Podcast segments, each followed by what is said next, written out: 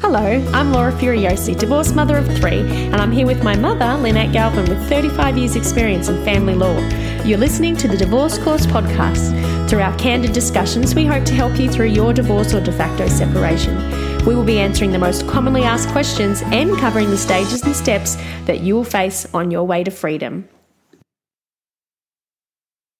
And welcome to the Divorce Course with Laura and Lyn. Hi, Mum, how are you? I'm well, thank you, Laura. How are you? I'm not too bad. This is the first time we've done a recording together in a long time. It's quite weird. I, I keep wanting to look at the screen to see you. I know, it's great. And today we're going to be doing a, a, topic that has actually been requested by one of the listeners, which is fantastic, um, which means people are listening, which just means we're helping people. Thanks, Mum. Hello, listeners. Um, it's called, we're, we're going to focus on parenting orders today. What they are, how to create them yourself, um, how to get it into the courts, and basically just summarizing and getting a really good look into parenting orders for people out there because we've covered, you know, what happens when you leave and um, how to look after your property and all that kind of stuff. But we, we really haven't been touching on the kids' side of things. No. And no. I think it's important that we do. Mm, it's very important. And children's matters raise their head like it's a, it's a very urgent issue when you just separate. You can always sort of wait a month to work out who's going to pay what bills, or you know, and you and no one knows for sure who's staying in the house or things like that. But kids need to be put in a position where they're seeing both parents, if that's the right thing for them, as soon as possible mm. to keep things smooth for them. Because don't forget, they'll be mourning and missing their other parent. Yeah, and and uh, a good solid arrangement for them is is what will be best for them in the long run. And let's face it, it's a transition time between mummy and daddy together and mummy and daddy not together, or you know, mummy and mummy or daddy and daddy. But so so yes. it's a it's a transition time, and I think once the children have a really good understanding of what's happening, it's less hard for them to cope because at least they know what to expect. Yeah, and kids like certainty. They do. Uh, they absolutely do. And the orders or the arrangements, sorry, that you might make just after separation are probably going to be different to the long term ones. Um, just after separation, parents um, reach agreements where the children uh, might spend short amounts of time with each parent just to get them used to the idea that mummy and daddy aren't going to be together. Uh, one parent might not have a suitable home yet. So th- those visits might be in a park or back at the old house or who knows? So basically, to begin with, when you first separate, once you've decided who's living where and what's happening, once mm. you're no longer in the same space, you need to decide what's best for the children. Yes. Um, does each person have a, a suitable place for them to stay yep. in the short term? And if they don't, what you need to do, how can you accommodate so the children can still see their respective parent? Is that's, that correct? That's exactly right. So you keep them front and centre, and it, and it's really hard, Laura, if, yeah. because you're going through your grieving as well that a, yep. that a relationship is over. Um, so um, yeah, it's hard, and the kids are seeing both parents distressed. Um, so the quicker we can sort of set a normal um, pattern for the children, the better. They keep going to their same school and just try don't drop off any of their normal activities if you can possibly help it. Okay, so try and keep everything the same yes. and just make sure that they're getting time with both parents yes. to start with, um, and then until you've got your full proper. Let's. This is how we're going to run things going forwards. Yes. So so. Do you need to have that written down? Just the immediate decisions on children, or is it just no? I think okay. that adds pressure to people. I think probably ninety percent of people just uh, reach some sort of accommodation of each other to have the kids going backwards and forwards for the first few weeks at least. Mm. Um, of course, if there's DV, um, that might be a different story. If it's not safe for the children to go back to see their mum or their dad, then you would be wanting to have telephone time and FaceTime and whatever you can do to um, keep those relationships going. So you know your situation, and bear in mind, a lot of people don't see the lawyers in these early stages. Mm. It's the it, it, as we talked about earlier. You know whether you've got um, a partner who's avoidant or narcissistic or whatever. That's all not really relevant. If you've left um, once you've left, the shock hits you, no matter who you're leaving or separating from, um, and you haven't usually engaged lawyers to start your negotiations at that stage anyway. Basically, you've gone through the first couple of months, you've settled settled into your separate spaces, you've been juggling the kids, moving them around, etc. Um, but you really need to start. You realise you, there's starting to be some bumps in the road. You need yes. to kind of get something written down or sort something out. So, what are the what are the options people can do? Okay. After the immediate. Yes, after those early stages. Yes. Well, of course, if your communication is good, uh, you can just sit down with your partner or text or email your partner and say, okay, um, look, going forward, how about we work out an arrangement that fits in with the kids' schools, our jobs, um, you know, to make sure little Johnny can get to his flower arranging classes and the girls can get to swimming and, and you know, nut something out like that. I suspect that probably eight out of ten separated couples are doing that and they never come to a lawyer and they never go to court. So that's like an amicable just an amicable where everyone's pretty cool and yep. they're just like, okay, let's move on yep. with this and do uh, the best interest of the children. Best interest of the children and, yep. and where they're on common ground. Now, the only problem with that is if both parties aren't exactly negotiating from an equal position. Sometimes you have cases that can drag on for years where one person is pretty well calling the shots and the other person is just for falling into line and occasionally if if they upset the dominant person excuse me they might not get the kids for that week so when that happens um, you need to start looking at putting something in writing. So, if someone's withholding the children from you because you're not doing what they want to do, mm-hmm. that's not a good sign. Yes. Yeah. No, it's not. Or even threatening to. Yeah. You know? Yeah. If you don't insert whatever here, yeah. then I'm not sending the kids on Saturday. Or, you know, if you don't pay more maintenance, you can't have the kids. I do see that a lot. Okay. And so it, at things like that, it's very disruptive for the children as well if they don't know when for sure they're going to see their other parent. Yeah. So you need, um, if you're amicable, and you want to put something in writing, then a parenting plan's a good way to go. Yeah. Uh, and that's just where you write out uh, when the kids are going to be at different places, who's responsible for the children when they're in their care. Um, you might even put something in about whether you want them to continue certain sports. It, it, there's really no end of things you can put in. So you can sit down really with your ex partner and, and, write a Word document really and Absolutely. just say, you're going to have them on these days, you're going to have them this time of the holiday, mm-hmm. this is how you're going to communicate with them. Yep. Um, and just basically put down everything that you're doing already. Yeah. And, really. and, if, if Tiana gets sick, um, I, Dad agrees he'll send her back to mum, or, yep. or mum, if mum's got to go to work on an extra day or two and dad's available, they'll swap back. So there's a lot you can put into a parenting plan. Uh, the difference between that and a court order um, or a consent order, even, um, is significant, though, and, and that is that you can't enforce a parenting plan. There's no contravention. So I've heard that you can do parenting plans with. Um, business uh, people like uh, is it relationships australia do parenting plans for free or they charge you a small amount based on how they much do. you earn yeah. and i think that's a really good way because sometimes you might not think of something that you might need to put in your parenting plan, and then it's going to come along in two years' time, and you're going to go, "Oh, we didn't plan for this," and that could cause a problem because you could have a discussion or an argument about it. So, yes, if you do have the time and you want to do it well, mm. and once, yes, so do it once, do it well. Yeah. Um, you could go to Relationships Australia, or you can have a look at the notes that we're going to be putting mm-hmm. up in our show notes to make sure you cover all of these options. Or what else? Well, the Attorney General's Department also has a list of, of accredited family dispute resolution providers. Um, pardon me. pardon me um, family dispute resolution providers, and they're qualified to uh, mediate between parties for parenting matters uh, and about the children. That works if children are, uh, if the parents are in absolute battle. Sometimes that will work even even if they they can't agree on anything much. Uh, somehow the mediation can draw them to an agreement. Um, There's uh, also free, there's a, a, family relationship centre run by the government. I know there's one in Strathpine, I don't know how many there are in Australia. Uh, there's one in Ipswich uh, where you would go um, a series of sessions to nut out your children's matters.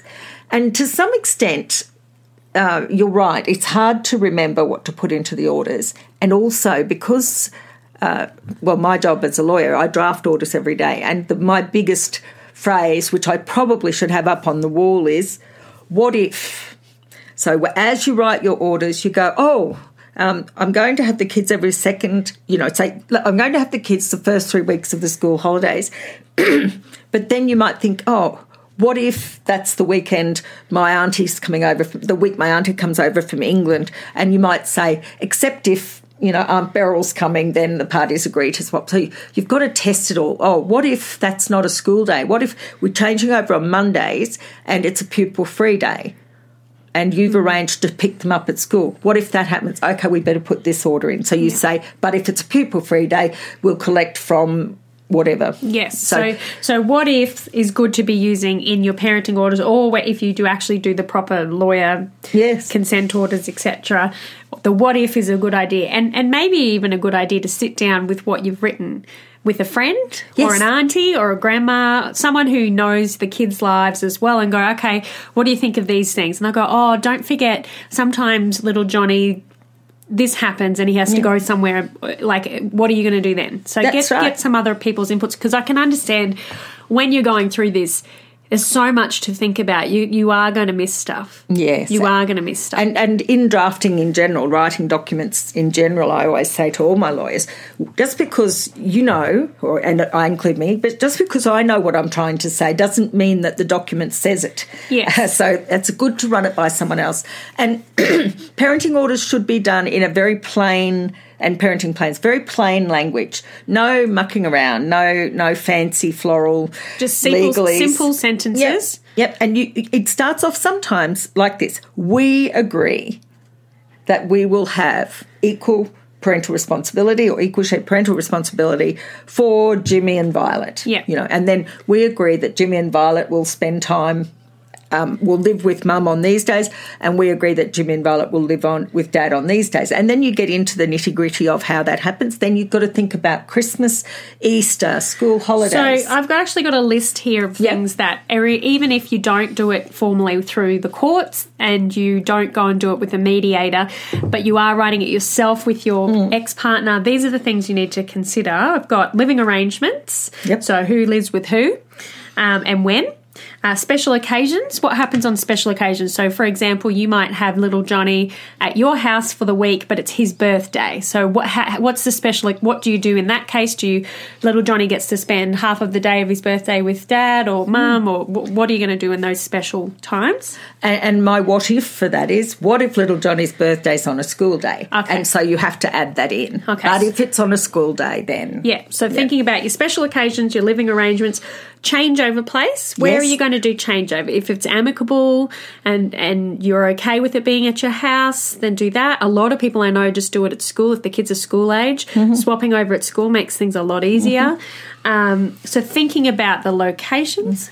But the what if with that laura is what if you move what if they move? Mm. So you need to put some things in place um, to cover those those contingencies. I don't think any order can ever cover absolutely everything. Yeah. So most orders or, or agreements will state is we agree that Johnny and Violet will spend time with the mother and father at all times as agreed between okay. them, but to include at least the following. And so my my aim and my hope for everyone in family law matters with parenting orders or parenting plans is that after a year or so nobody looks at them anymore. The flow between the households is so smooth. The kids know exactly that they can ring mum from dad's place, ring dad from mum's place, and they can just flow between the households. And the kids aren't the at school. They won't be the only kids in this situation. Mm. So the, it seems to me they just want that consistency. But why it's important to cover all the what ifs, you might think, well, why don't we just deal with that when we come with it, come to it?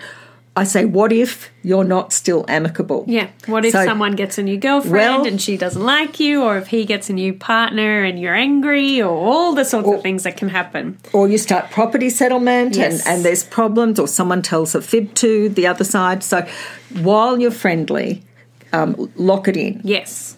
So the other things you need to cover are communication. So. Mm how do it, when and how the children call you when they're not with you and when they call the other partner when they're not with them etc and also how you communicate with your partner i know if you are in a, a relationship where there's been manipulation or high controlling, mm. like DV kind of situation. Mm. Uh, there are um, platforms out there called Our Children, mm. and there's a couple of other I know of as well that where you communicate about the kids on that platform, and it doesn't allow abuse or anything not nice to be sent to you, so it, it can protect you from that side of things while you're still communicating with your kids. So that's a good mm. thing. Oh, it is good, and and of course you can't delete things from there either. Yes, and so. Uh, you know your your behaviour towards the other party is there for all the world to see mm-hmm. forever. Uh, but it's not just for. Um, I, am sorry to correct you, Laura. Yeah. I don't think it's only important for families who've got high conflict or DV. It's also just a, a handy way of keeping the kids' stuff all together. Mm. And then if you are in a new relationship or if you're out having a good time, you're not going to be interrupted by a text message from your ex or a phone call from your, your ex partner. Um, it, it's all in one place, and you set aside a time to look at it. Um, if things aren't too um, stressy between you both, you might only look at it every few days or yeah. once once a week, or and it keeps all the kids' day. stuff together. I mean, there's a calendar, so you can yep. put all your things in the calendar, so that no one's going to miss out. You also get given an email address mm. that you can then provide to the school, to the doctors, etc. And so all the communication about children is sent to the joint email address that both of you have access to, so you don't have to be worrying about sending and forwarding information or missing out on anything. Yep. And that's actually really good. So, the communication side is something that you need to definitely have in your orders to make sure this is how we're going to communicate. It doesn't have to be by that, make sure that you will let things like if they're sick, you know, do mm-hmm. you want to be told that they're sick? Do you not want to be told? Like, mm. um, yeah. When when we're also talking about communication with the children and their and their other parent, uh, this is a classic example of why you have to have the what ifs in your mind. At the moment, uh, children can, or a lot of children have their own iPads or a phone. So I suspect text messages and things going back between the children and their parents happen all the time, which is great for the children, helps them feel connected. Uh, sometimes they are connected through games uh, as well. Um, Pokemon Go or Roblox, Roblox, is it? And Minecraft. you know, and think of all the ones that we don't even imagine what they'll be in mm. five years that we haven't even thought of. So um, those are all options. If you want to perhaps limit those, or if you want to encourage those, then you might want to consider putting those in the orders. Uh, some parents struggle to agree an a, uh, on an age at which a child would have their own device or their own phone. Mm. Uh, so those are things that might be handy to discuss as well. Those can go in a parenting plan. Uh, they could go in a consent order where you write your orders out yourself, but don't, um, if it went to court and there was a big battle about it, don't expect the judge to, to care about that sort of thing. Yeah. Yeah. yeah. So that's the beauty well, of doing your own. That's right. You can put this kind of stuff in because judge isn't going to care about the little things, mm. but it's going to make smooth sailing for the rest of your joint co-parenting lives mm. if it's all agreed on at the beginning.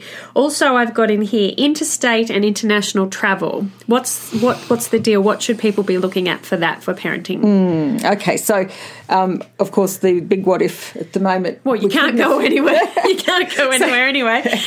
so so we're we're recording this during the COVID nineteen uh, time, and there is no international travel from Australia, but at some point the board, the our border national borders will open. So you need to talk to each other and, and, reach an agreement about the international travel. Years ago, we didn't put that in the daily orders because not very many people went overseas. We didn't bother with it. But now more and more families can afford to take children over to Disneyland or to Fiji or whatever. Um, so it's a good thing to look at in the orders. Uh, if you so you might say that you each agree um, that once a year you can take the children overseas, but you have to give the other person 30 days notice, a full itinerary, something like that. And we would um, usually say uh, in the when I'm advising, we would say, and they're not to be taken to a non-Hague Convention country. Okay, what's that? Okay, so Hague Convention is an, an agreement that a lot of countries have, re, have have made between themselves to stop people nicking children basically and taking them to another country and then applying to the courts in another country right. for custody. Okay. So these countries all got together and said uh, if that happens, we will make sure that the children are sent back to the country of their usual residence for those courts to deal with. And and so you know, one the United Kingdom said, "I'll do it. I'll send them back to Australia." And Australia says, "Good, we'll send." Any UK kids back to you. And so, everyone in this agreement, I think there's 45, 46 countries, but importantly, there are a lot of countries that are not in that convention. And they're the countries you don't want your kids That's to be taken to if there's That's issues. right. Yeah. If the, yeah, under the Hague Convention, the actual countries pay for the lawyers. The central authority in each country uh, does the service for you for free and That's gets fantastic. the children back to your country. Yes, it great. saves a lot of grief.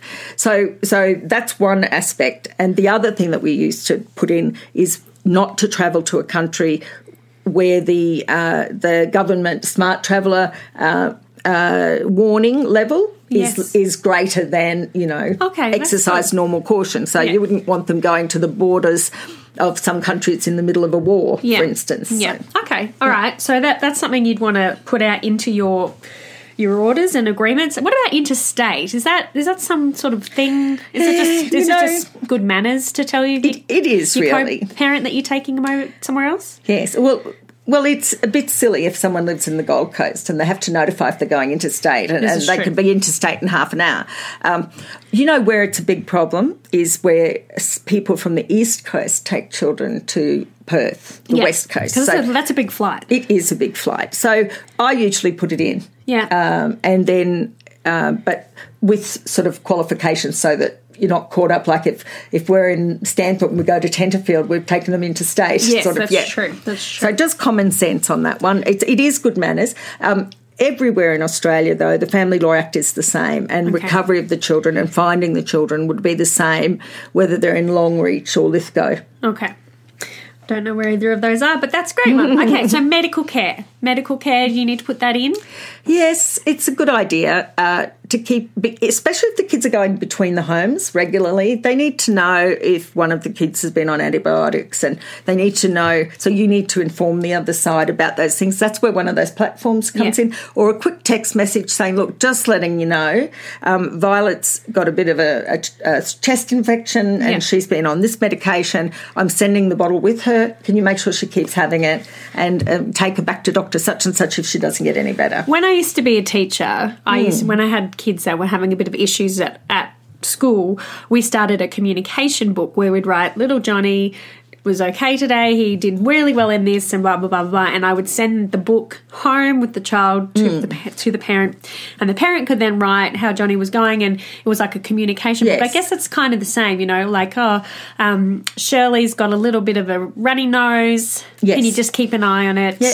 That's good, you know, because from from a, a medical point of view, when you're a parent, you might slowly notice a gradual weirdness of a, some sort of medical issue. But when you've only got them half the time, it might take you longer to notice it. So, but if you mm. both join together and share mm. your observations about what's going on with them, it's better Yeah. for the child in general, really. Yes, you, you can note things like such and such has re- regressed a bit with toilet training, and the, the other party might say, you know, I've noticed that as well. Yeah. Why don't we both take her to a pediat- pediatrician and find out?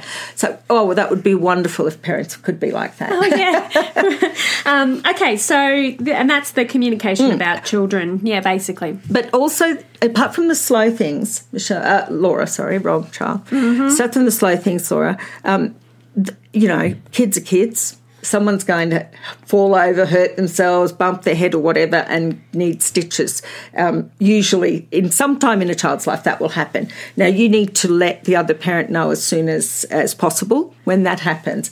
Look, I'm up at the hospital. Uh, Donny fell off the trampoline. His leg seems to be okay, but I think he might have, you know, sprained his ankle. And then the other part, party knows and can come up so the child has both parents. Yeah, And yeah. any decisions that can be made need to be made together. So I usually put medical care in two separate categories. So the medical care when a child is in your care, all the normal little things like a scrape or, or needing I don't know, uh, Panadol. Panadol, um, that becomes in your domain. I think you need to tell the other parent if it's going to be something that will impact on the child in their house. Um, but when it comes to major stuff, then you really do have to communicate that. Yeah, yeah. And then it comes down to education. Well, so the education side of things, does that need to go in a parenting order? Well, parenting- that's the most important things to kids. Do Okay. you know? I think it's more important to them than almost anything as they get older. Yeah. Uh, so, and it's important not to fight over it. And there are many applications to the court fighting over um, a private school or a state school or different private schools or homeschool versus something or other. And the poor kids are left in limbo. And I even had a case two years ago where both parents had enrolled the children at two separate institutions, two separate schools, and the kids were going to one school one week Oh and gosh. another school the other week. Oh, that's horrible. How and that was so um, hard on the children and so that was disturbing. allowed. It, I'm sure it's not.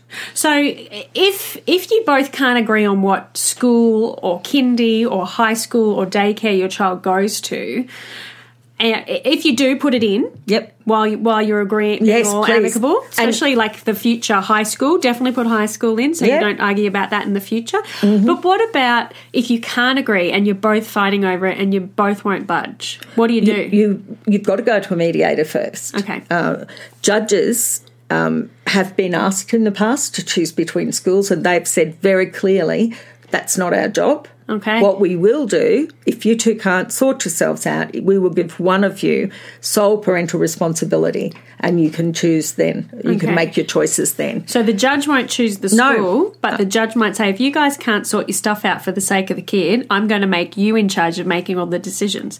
And that is pretty scary because I'd it- hate to have that taken off a parent. Mm. Every parent would want to be able to make decisions about their child's life. So you'd That's want right. to probably come to an agreement. Yeah, because the person he gives the sole parent or she gives sole parental responsibility to might not be you. Yeah. might be the other It's risky, person. isn't it? And but think about it from the child's point of view. Do you know, kids kids need that certainty, and you know, with high schools particularly, they're getting orientation days at high school. Two years before Yes. Mm. sometimes, and they're you know they have all these little meet and greets and all sorts of stuff way in advance. And amongst their cohort, the Yeah. conversation amongst all their peers is, well, where are you going? Oh, I'm going to this school. Oh, hooray, I'm going to that school too. Or where are you going? I'm that one. So they begin actually to form separate friendship groups in year seven as they, or, year, year six, now, Yeah. as they progress across the school. And to the high same school. with kindy. They talk Yeah. about what primary school they're going to. In fact, at kindy, I know they go and do little visits to the primary Hmm. schools. And I know at my daughter's kindies, they had little books, little folders of each school, so they could look at what the school looks like, where they put their bag, what the water taps look like, where the toilets are. And if the kids don't know what school they're going to, they're going to miss out on that little build That's up. right. That's they'll miss out on the build up. They miss out on the friendships, and they will feel awful. Okay. And we don't want your kids to feel awful. So if you're amicable at the Yeah. moment, don't think it's going to be amicable forever. Hopefully it is, but if it's not, get the high school, the kindy, the daycare, the primary school all locked down Mm-hmm. in your agreement. And you know, if if if that happened to me, um, and my kids were in the middle of a tug of war between schools, I'd give in Yeah. because that's the right thing to do for the child. Yeah. The, the schools presumably are all reasonable schools. Other people have chosen them. Uh, there's nothing. Would you give it in if like two of the kids were going to one school already and they didn't want the other kid to go? No, I wouldn't Yeah. give in on that. Yeah. I think you've got to keep. I think we underestimate how much support kids give each other in a family group, and and we mustn't start splitting the Don't kids split up. kids up. Yeah. Okay. Wow. Okay. So uh, the next thing, the parental responsibility, and we were talking about that. How the Hmm. judge, if you don't sort your stuff out, the judge might just say, "Well, look." I'm going to give all the parental responsibility to one of you, so there's no arguments anymore.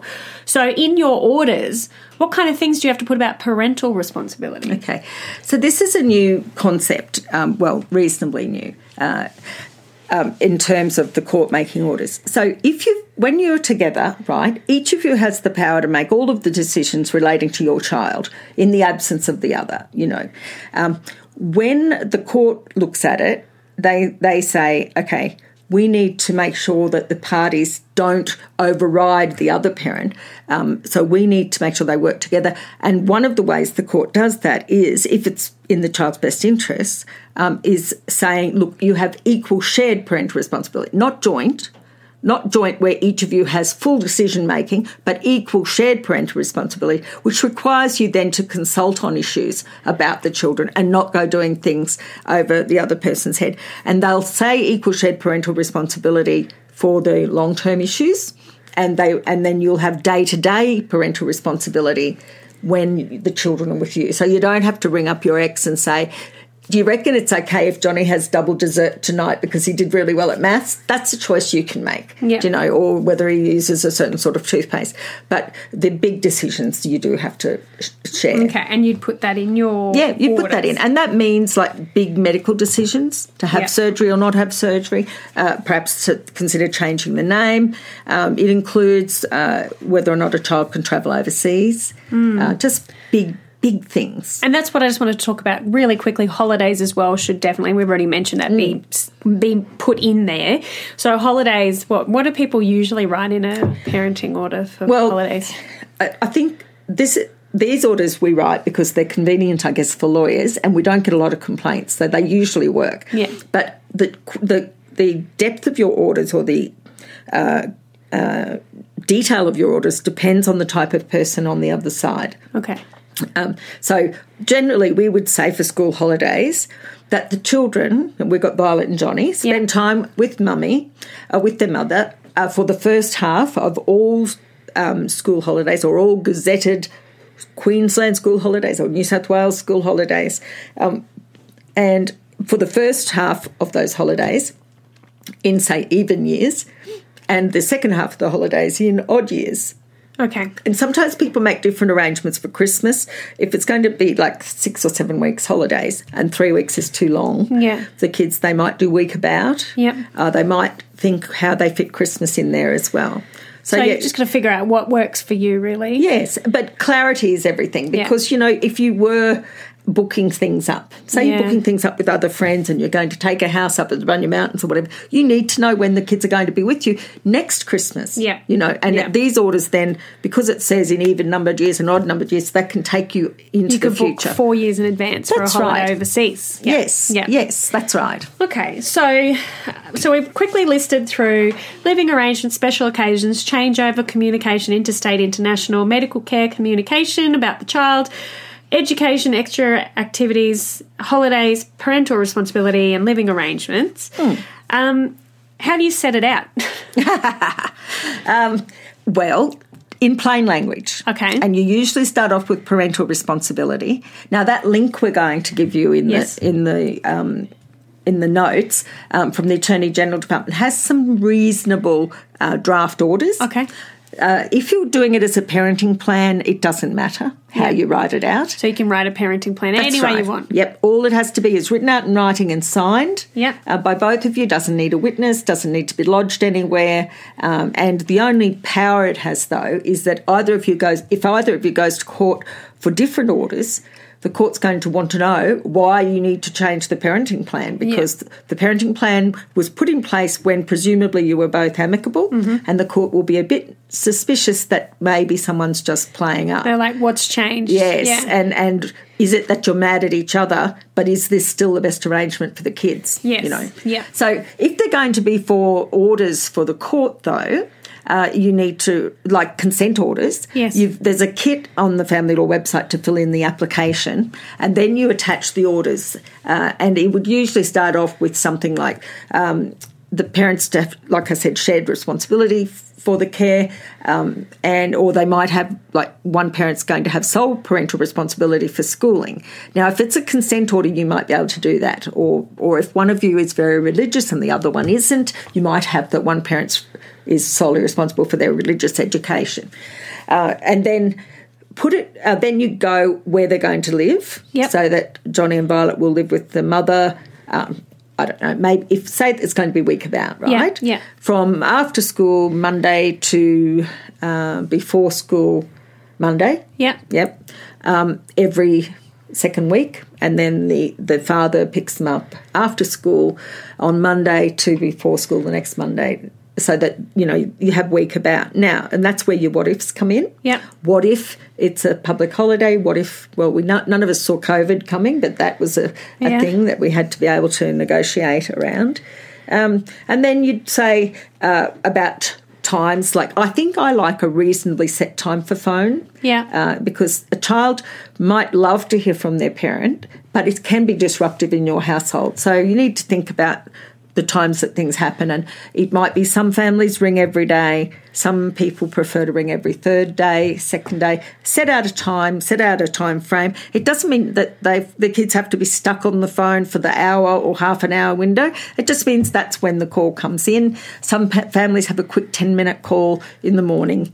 and that's fine. good for routine for the kids. You It's know, great, you know, get showered. You know, get ready. Dad's going to call or Touch mum's going to call. with Dad, yep. da- that's done and moving on. Yeah. Yes, that's Yeah. right. And they know where they stand with that. Mm. Um, if you need to, you might put in about your communication with the other party as well and your school and so forth. Uh, just um, whatever you have. The biggest, I guess, the biggest ones are the live with orders Yeah. and working out changeovers. And I guess a little bit of flexibility we find. Oh, don't forget to put with they'll spend time with the mother and father at all times as agreed between Okay. the parties so that you can do a quick swap over for Mother's Day or Father's Day. And if you need to, put those in the orders. Well, as yeah, well. you can in those special special occasions could be Mother's Day, Father's Day. If you Yep. want to put in your birthday, your father's birthday, um, you could put in grandma's birthday or who knows if you want to if you want to make it detailed and with all these special things then do it if, if you both agree then that's fine And I loved your idea, Laura, of, of reading the orders out to someone or giving them to someone else and saying, What do you think of these? And just, Yeah.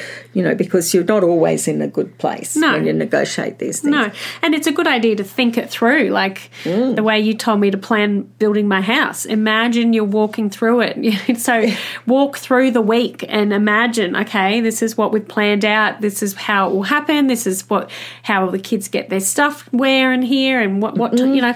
And uh, and another really good thing for. I think I've picked up from teaching as well as parenting is um, put it on a calendar on the fridge Yes. so that the, my kids don't say when am I going to dad's. Mm-hmm. They know because it's on the fridge, you know. Um, and reminders: take your saxophone, you know that kind of stuff. Yes. Put it on the fridge and just have a really good routine put into place. So you guys, you, you, the parents know what's going on, but it, to a degree, the kids need to know Yep. when and where they're going because it gives them something to look forward to, something to, you know, talk to their friends about, and takes that uncertainty away, which can really make them feel a little bit, you know, imagine being a kid saying, oh, actually, I don't know what I'm doing on the mm. holidays.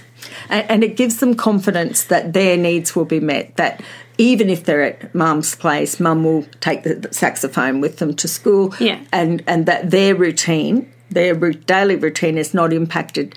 Um, too badly by their parents By the being, living in two separate Yeah, houses. yes, because that's not really their fault that you're separated, No, is it? and we- we And really- shouldn't be their lives that get ripped apart. It's you know, it's Yeah, it's, bad enough. Yeah, yeah. it's bad enough pes- for them. parents' decision. It's the parents' problem, not the kids. Yeah, yeah. Okay, so once you've set it out, and we'll put the link in there. Um, is there? Do you, do you is there a need to formalize it? So, like you said, you can have your parenting plan. You can do a parenting order. Do you need to put it into court? Well, what happens if you both agree and you, you file it in court and say this? So you, you download the Yep. how to, How to? Yep. you file it in court and say this is what we both agree to. Yep. What happens then?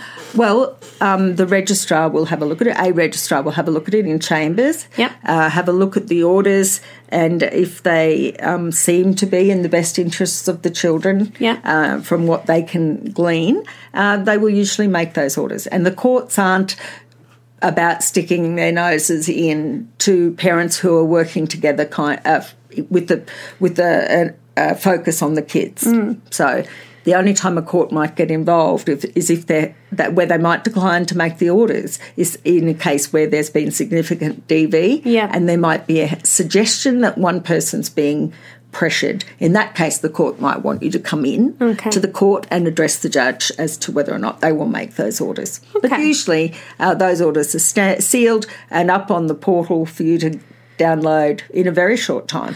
Then what purpose would you need them for? Do you have to give them to anyone or do you just keep them in your save file?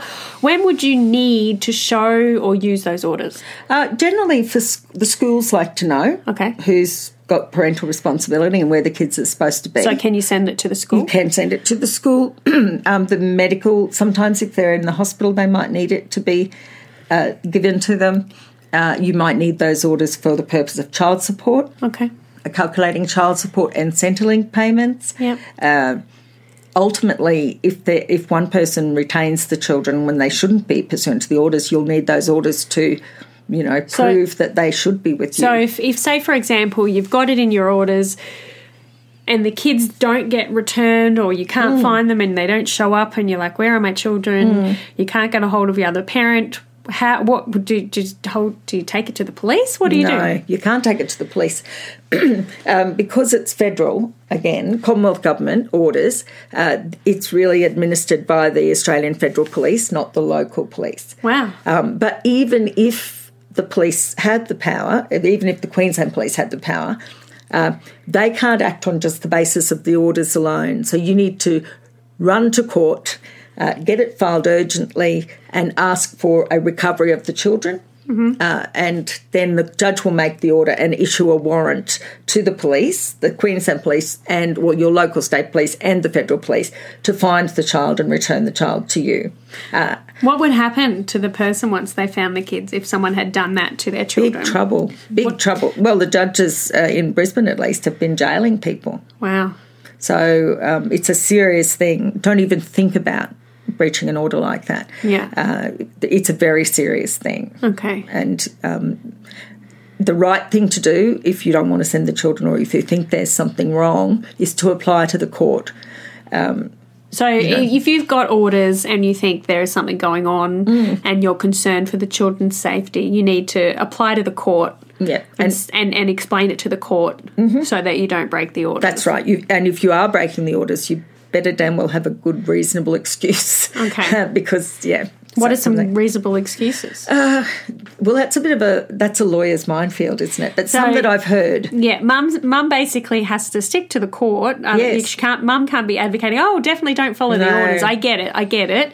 But you know, I guess if if you know for a Mm. certain fact that someone is going to be physically harmed, Yep. or if you know there's going to be a really Mm. dangerous life challenging situation. I guess you go with your gut and you know that you are going to cop the consequences of the court unless you can prove that it was the, for the good reasons. Okay, yes. And so some that I've seen over the years Yeah. where the court has agreed that it was a reasonable excuse is Yeah. where one parent had been admitted to a mental hospital. Okay. Um, and it was their time to have the children, but they. Um, I can't remember if they'd just got out or, or weren't out yet. Well, clearly you can't send the children Yeah. in that situation. Um, other times it would be if uh, where one fellow was jailed Okay, that's not a good time to send Um, or charged with some sort of um, serious, serious crime, yeah, uh, if there have been death threats, yeah, uh, threats against people. So the court understands that they're not there all the time. The judge isn't there to make those um, decisions on the fly. micro decisions. Yeah. Yes. Yeah. Well, they're big decisions, Well, but yeah, they're but like instant timeline decisions. decisions, That's right. And so they're relying on the parents to do the right thing, um, to the parents to act protectively, and uh, the way they make sure that people don't abuse that um, is by putting them through the mill when they go to court as to whether or not it was reasonable to withhold the children on that occasion. Okay, and if later on you decide the court orders aren't working and something needs to change, obviously you try and change it with your ex, and if that doesn't work, go to court and make an Mm. application to the court. Well, yes. So you talk to your partner or your former partner about making some changes, and a lot of people make little tweaks as they go. Oh, we didn't think of this, or oh, my shift has changed, or you know, Yeah. now now sort of Violet's decided to take up judo, and so there's all those little tweaks that parents make in the course of the time. Uh, so the orders have a little bit of flexibility in those terms. Uh, but if they're really clearly not working and you've got final court orders, uh, then you can only apply back to the court if there's been a significant change Okay. in circumstances because the court says that they do not think it's of any benefit to children to com- repeatedly be going back to court. They've noticed um, people's behaviour changes when they've got an application. People are more into evidence gathering and fault finding, and the kids pick up on all of that. So what they're saying is, let's not put the kids through this over and over again. So if there hasn't been a significant change, then the law, uh, the case of Rice and Asplund, Yeah. a 1978 case applies, and the court is not going to change the orders. It has to be serious. So it has to be something big, like perhaps a child uh, becoming 14 and the orders were made when she was six or he was six. Um, it might be uh, something as significant as a, a court conviction or that um, one person's taken a fly in, fly out position and isn't seeing the children very often, something like that. It has to Okay. be big. Okay. All right. So I think, and if you both can't agree and you can't get the orders, can you both go to court and say, this is what I want, this is what he wants? We've been to mediation, we've tried to agree. Mm-hmm. Here you go, judge. Yep. You choose. You choose, and and the judge, well, long as we're not talking about schools, Yeah. the judge will go. Well, how the heck am I supposed to know? Um, he will. You guys will put your evidence forward to the judge. Uh, there'll probably be subpoenas issued to schools and doctors and things like that. Uh, sometimes there's a family report, and we talked about that process, Yep. uh, where a social worker or a psychologist or a psychiatrist talks to the kids and then gives a report to the judge, which helps him because he doesn't know the kids and he doesn't know you. Uh, they're quite powerful documents um, because that person gets to speak to the kids. Uh, also, um, sometimes they appoint a lawyer for the children if the parties are in very high conflict, uh, and that lawyer can, um, for the children, whilst not particularly taking instructions from the kids, acts for the children's best interests. So they will issue subpoenas and gather evidence, and all of that evidence before the judge. He will look at your competing scenarios, and and uh, these sort of arguments about children and the future are just really about competing scenarios that it's a positive inquiry. Yeah. uh, you really don't get anywhere by slugging down the other party. Um, you really have to say judge look i've got the the ability and the relationship with the children to give them stability. I'll do this do this do this and the other person says the same. And you know the court the court has to consider equal shared care. Yeah. and they have to and if they and if equal shared care is appropriate um, then they have to consider equal time Yeah. and if equal time's not appropriate then they've got to consider uh, substantial and significant time which means not just the old every second weekend it used to be in the early 80s or even every second weekend and wednesday in the off week that's not, that's not really what a court would be looking at unless a party hasn't got the ability to have the children say they're working too much.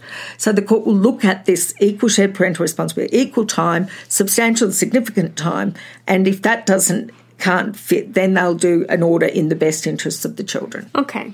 So really, it's better for you both to come up with it together. Because if you, it's always a risk when you walk in the court, and we've said before, you're leaving your children's lives and your lives up to some, a stranger, really. Yep, someone you don't know, So and someone who who has never clapped eyes on your kids, knows nothing about them. And sometimes, if you need to compromise a bit, it's better than being stuck in a room making with some stranger making decisions about your life and your kids' lives for the next 10, 20 years. So- Absolutely. I think that it, there's, I always say to my clients, there's two ways of winning this tug of war over the children, Yeah. and one is to just let go and, Yeah. and let that be because that's not, if the other person has their way in something sometimes that's not as harmful as the children being exposed to further conflict. That's right. So if you're in a high conflict uh, divorce, Mm. that's usually what's going to happen, really. It's going to Mm. be a big fight over everything. So you need to really consider, you know, pick your battles. What do you really think is important and what are you willing to let go? Um, if you're an avoidant, you're probably going to have to drag them to court to get them to agree to Yes, anything. Yes. Um, if you're in an amicable, hopefully you can do it, just as we've discussed. Yep. No need for court. Uh, and if you're in a manipulative and controlling, obviously, Well, you you may you'll probably end up in court. Yeah. Um, when you when I say give in on things, uh, you can give in on things, but make sure it's still a written order, very clearly scaffolded, so Yeah. that there's no wiggle room. Yeah. That way, your avoidant ex partner, your manipulative ex partner, or the high conflict ex partner, Yeah. will um, still.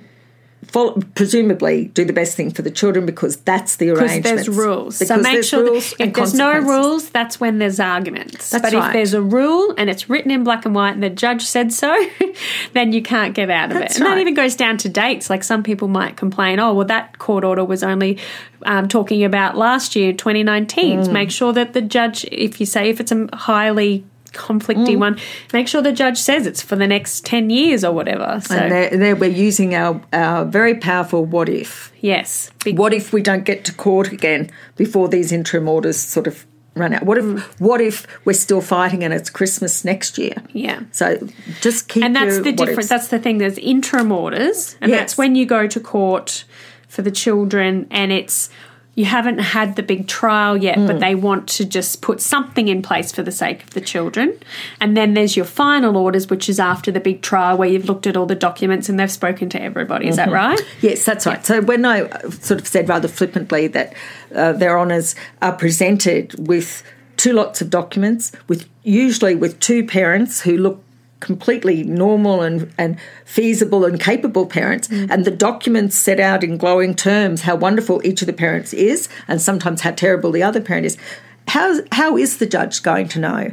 Uh, and yet he's called, he or she's called upon to make a decision on that day because the kids aren't seeing their parents. Um, they will make a call. It might not be um, the the answer that anyone wants or expects, but they will put some orders in place, usually erring on the side of caution, while they um, the evidence is gathered, the family report, the subpoena documents, the, the evidence, and and also sometimes if the child uh, child is uh, independent children's lawyer is appointed, or just put something in place, like you said, until you get up to trial and all of this stuff can be tested, and the judge can find out who's who's deluded or who is maybe lying or you know but i don't know that people lie that often in their documents. It's just perception. And their parenting perception uh, their relationship is often coloured by their memory of the, the marriage or the relationship itself so you know the judge has to sort of get to the bottom of it take the heat out of it I don't think I'd want to be a judge. no me neither I think I want- So God bless our I- judges. I, I hope I helped because that was actually um, we got an email asking for that to help. You know, how do we do this? And look, it's a it's a big doozy of a, a thing, but really, it's just forethought, planning, and Mm-hmm. prep, and keeping it written down, and and just I guess knuckling down and working. And once you've done it once and done it well. You won't have to deal with it again. should be okay. And hopefully, none of you will end up in that trial phase because that doesn't sound fun and it sounds expensive. well i think only 5% of, of parenting matters end up in a trial Hooray! five out of every Thank hundred goodness. The rest of them, and this is of the ones that file for in the court. So I think, I, like I said, I think eighty percent of people don't have court orders. Yeah. That's that's Yeah. what I think. Yeah. And so I think of the twenty percent who end up, you know, so hundred people bust up, twenty of them uh, end up in the court system. Yeah. And then of those twenty, only four of them end up with. Is it four? Five. Oh, no, five percent. So even less, isn't Yeah, it? yeah. No, you just did a 100, so 5% is 5. five percent altogether. Yeah, Hmm. end up in um in before a judge getting an order So made. hopefully that won't be you guys. yeah, hopefully not. Usually the things sort out as the heat gets out of it. Yeah. Anyway, Mum, we have gone way over dear, oh time. dear. So thank you so much for helping. Uh, we'll put the, in the notes, uh, the links for those uh, parenting orders, what you need to know by the Attorney General, and we'll put the family court uh, information in as well. Um, you can have a look at that. And if you do have any other things you want us to cover, we'll be continuing on with the flow of procedures. But if you want us to cover anything, just send us a message on our Facebook, Yep. um, the Divorce Course Podcast, or Instagram, the Divorce Course Podcast, or you can email us at the Divorce Course Podcast at gmail.com. And your questions don't have to be huge and broad. No. we're happy to answer little specific questions. It'll be anonymous, of course. yeah, we're thinking Um, about doing a little Q and A every now Yeah, and then. so, just and answering your questions. ideas. Yeah. yeah. Wonderful. All right. Thanks, Mum, for your Thanks, time. Laura. If you found this podcast helpful, we'd love it if you could rate, review, and subscribe. By doing so, you are spreading the word to help someone else just like you. Lyn would like to remind you that this podcast is general advice only, and you should always get legal advice in relation to your particular situation. And remember that the Australian laws may have changed since recording in 2020.